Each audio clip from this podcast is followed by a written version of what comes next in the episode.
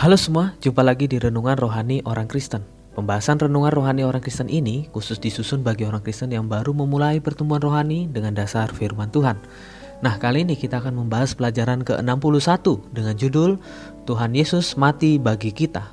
Dasar firman Tuhan kita ambil dalam kitab Roma pasal 5 ayat 8. Akan tetapi Allah menunjukkan kasihnya kepada kita oleh karena Kristus telah mati untuk kita ketika kita masih berdosa. Kemarin kita sudah membicarakan perihal Tuhan Yesus adalah teman orang dosa.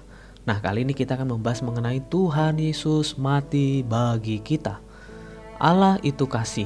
Sebab itu, ketika Tuhan Yesus berada di bumi selama 30 tahun, ia melakukan dua hal.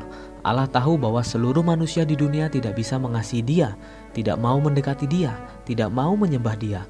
Karena semua manusia berdosa, orang yang berdosa harus binasa, harus masuk neraka. Sebab itu dia sendiri datang, mati di atas salib, menanggung dosa kita supaya kita tidak binasa, melainkan beroleh hidup yang kekal. Manusia berdosa harus masuk neraka. Tuhan Yesus datang, mati di atas salib, menanggung dosa manusia. Asal berbuat satu dosa, asal melakukan satu titik dosa, manusia sudah pantas masuk neraka. Apakah Anda tidak pernah berbuat satu dosa pun? Apakah Anda tidak pernah melakukan satu perkara yang tidak baik, mengucapkan satu patah kata yang tidak baik? Mungkin dalam satu menit, satu detik, Anda mempunyai satu pikiran yang tidak layak, memang tidak diketahui, atau orang tua atau istri Anda. Tetapi asal Anda memikirkan sedikit saja, Anda sudah bersyarat masuk neraka. Allah sangat benci terhadap dosa. Dosa-dosa yang kita anggap besar sekali masih tidak sejahat satu dosa kecil yang Allah rasakan.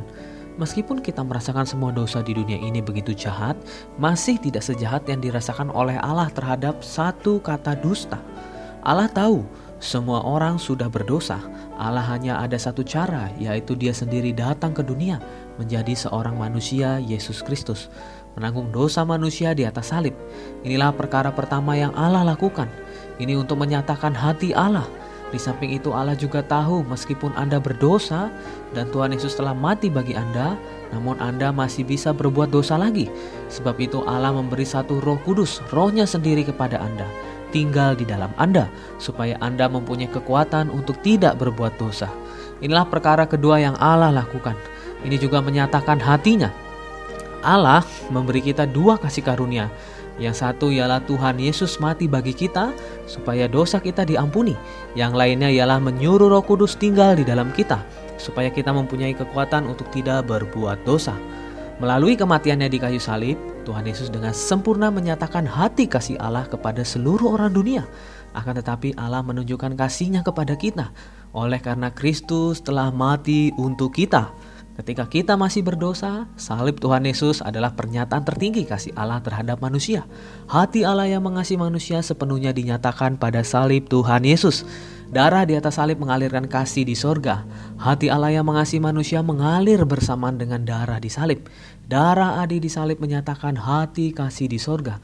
Kematian di atas salib di atas salib memberitahu kita bahwa Allah mengasihi manusia. Allah mengasihi kita lalu menyeru anaknya mati di atas salib.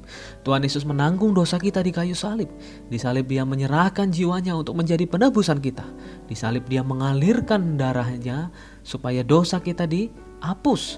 Di salib dia menerima hukuman Allah bagi kita. Ia sendiri telah memikul dosa kita di dalam tubuhnya di kayu salib, supaya kita yang telah mati terhadap dosa hidup untuk kebenaran.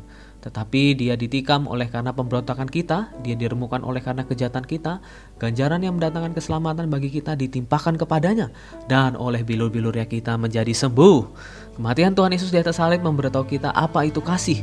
Demikianlah kita mengetahui kasih Kristus, yaitu ia telah menyerahkan nyawanya untuk kita.